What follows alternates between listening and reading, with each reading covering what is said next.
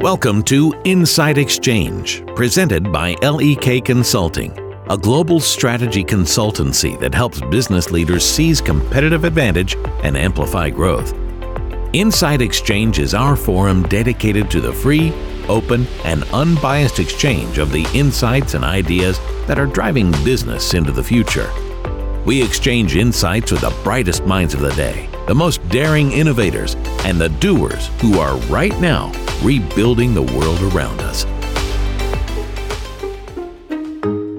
Rapid changes in the health and wellness marketplace are being driven by evolving consumer needs, new product innovation, and competition from new entrants in this market. Today, we discuss the new and effective strategies needed to make the difference between survival and success in the health and wellness space.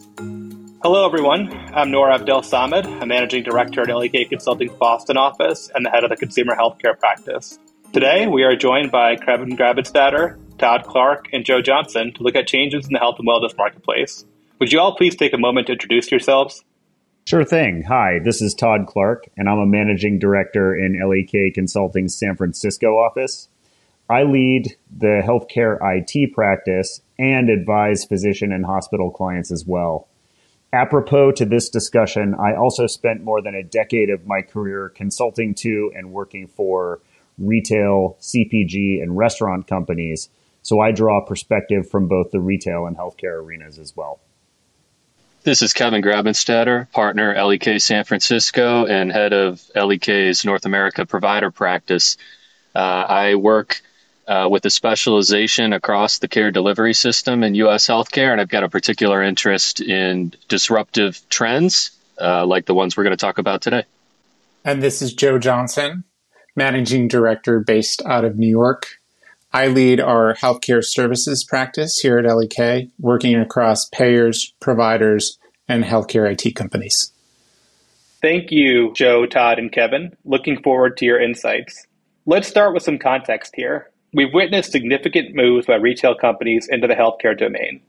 Walmart's acquisition of CareClinic in partnership with United, CVS's expansion of MinuteClinic and primary care and acquisition of Signify, and Amazon's acquisition of One Medical. These investments by retail giants signal a massive shift for the overall healthcare ecosystem and an attempt to consumerize healthcare. How are the investments being made now by the likes of Walmart, CVS, and Amazon different from what they've already done in healthcare? For example, many of them have already offered audiology or optometry services for years. What makes this, this new push different? Kevin? Well, Noor, I think what's different about these trends, uh, and particularly some of the recent partnerships and acquisitions that you just mentioned, as it starts to move these retail organizations, traditionally perhaps outside of the core U.S. healthcare delivery system, right into the white hot core, where we're talking about managing difficult populations, perhaps um, around uh, their holistic care, uh, primary care led primarily, but also new ways to to leverage access points um, and technology to perhaps change the game. Uh, in my view, I think it is exactly the type of consumer mindset, retail mindset that organizations like Amazon, Walmart, and others uh, can bring to healthcare, which could be truly disruptive here. This is what the industry has been missing for many decades, and it is the place where healthcare is most behind other aspects of the consumer experience uh, for the average American. So it'll be exciting to see how this all develops. So, on that line, what are some of the capabilities that these retail players bring into the healthcare ecosystem? It was great to hear about what they're interested in and what they're going after, but what's going to enable these retail players to make these investments profitable and ultimately offer a better or more compelling experience to, to customers and patients? Yeah, Noor, I can I can start off here. Retailers bring important capabilities in terms of category management and customer engagement you know, one of the more important opportunity areas that we see across providers and payers is patient and member engagement. And retailers operate in a lower margin arena often where they need to offer a portfolio of services that appeal to their customers they have closed loop systems that allow them to evaluate their approach to service and and products to optimize performance. And I think that that mindset will allow some of these new entrants to generate outsized returns by iterating through different approaches and finding the ones that resonate the most with their appropriate customer bases. What are some risks that you foresee due to this influx of retailers into the healthcare market? Specifically, are there more or likely risks around patients' data privacy and, and or usage of this patient data by retailers?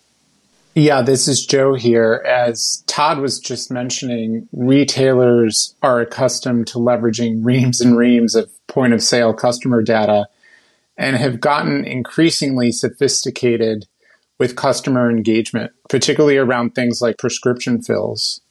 So, having said that, with a growing footprint in medical care beyond just pharmacy, retailers will need to continue to comply with HIPAA guidelines, given that they will be dealing with additional protected health information or PHI.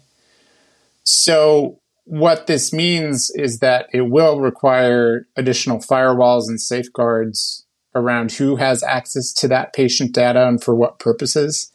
And I do think this will lead to additional investment in electronic health record tools to help manage clinical encounters more effectively beyond just the pharmacy workflows, which I think ultimately will not just help better manage the business, but also minimize data privacy risk or, or security concerns. Great. Thanks, Joe. As a follow up to that, do you think there's a risk of these players focusing only on the healthy population and creating a low risk pool of patients which then ends up excluding the more at risk population that might need the uh, care more? Sure. I think the conversation around consumerization or retailization of healthcare has always led us to ask the question as to whether these alternative sites of care would help reduce total cost of care versus simply increased utilization. And I think while to date it makes sense that retailers have largely focused on wellness and preventative and screening services skewed towards a fee for service commercial population. Um, but I'm also pleased to see that a number of the retailers like Walmart and CVS are increasingly looking to programs for populations with a higher risk profile, like patients with chronic disease or Medicare patients. And so targeting these higher risk and higher cost populations, I think will make a much bigger dent in reduction of total cost of care and hopefully also drive improved outcomes across the full spectrum of patient types, those that are generally healthy as well as those with higher disease burden. What do you think is the role of retail players in advancing patients' objective of receiving better care and outcomes? So, not just convenience, but being better off for having been served by a retailer. Where do you see retailers adding the most value for patients? Well, I think this is a lot about convenience, frankly, and, and as defined by access uh, to the healthcare system, but also expanding the value equation beyond what traditional U.S. healthcare care delivery has provided uh, to patients and consumers. So where they can access care in the way how the, in the way that they want, where they want, at the time they want, and and in a tech enabled way, I think that is the real opportunity to um, ultimately change the game. Um, I do think that the availability of specialized care uh, and expertise and, and specialists across the clinical spectrum, uh, that requirement is not going to go away. So I see in the near term, at least, and we can all debate about how long that near term will last. I see these new emergents focusing on, in a, in in a, in a major way, uh, how to how to help patients navigate the broader system, but also directly how to help them treat things that may have traditionally been primary care, or even pre-primary care, uh, and that's where we're going to see the most impact uh, from retailers entering the space. In a lot of our work, we see a consistent theme around the primary care provider being the quarterback. I think that's a great point, Todd.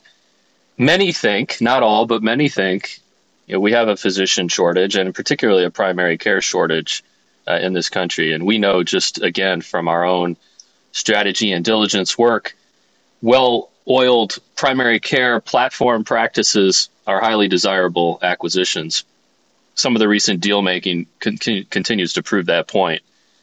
There just are not enough to go around. Uh, and I think the introduction of alternative methods to help meet some patients' lower acuity needs, and again, that steerage and navigation point, uh, should be welcomed by the average American uh, and is a, a clear early potential entry point here. And I think the real wild card here is Amazon.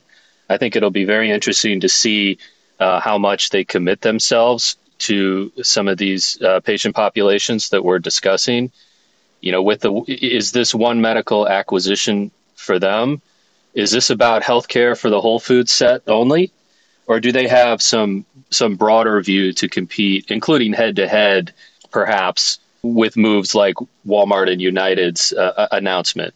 and and in, into Medicare Advantage and, and, other populations. So so that remains to be seen uh, in terms of exactly how they intend to disrupt uh, and how much uh, they intend to try to disrupt traditional healthcare in the U.S. Kevin, I know we've talked about this before, but I think that the analogy to financial services here with with Amazon is is pretty relevant.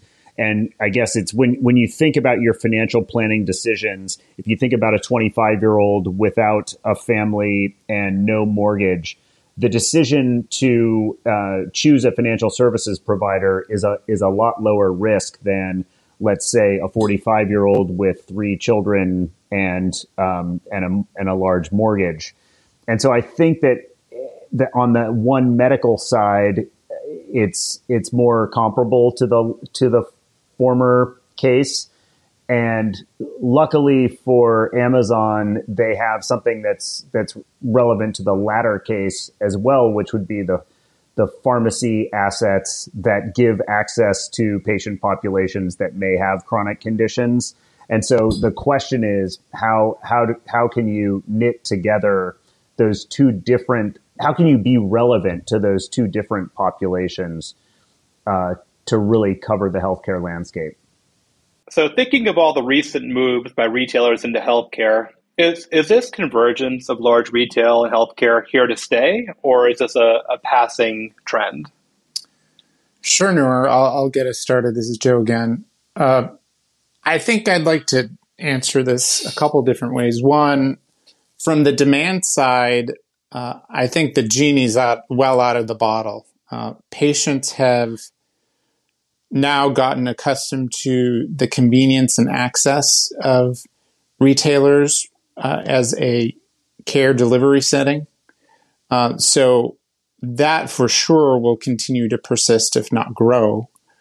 From the supply side, if you look at the retailers' historical uh, activity and success, there have been some false starts. I think we all know Amazon in particular has had some programs and initiatives that have been mothballed in the past.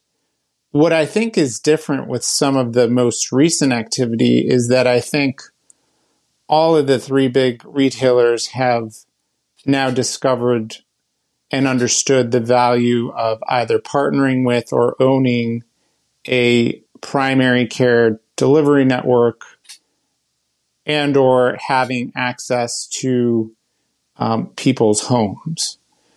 I think that will allow for additional success and business models to flourish across the retailers. So I'm I'm optimistic to see that you know there will be more sustainability in terms of the models that are being developed across the three big players, and and excited to see uh, what's to come. And I would add that the motivation is clearly there on behalf of these organizations.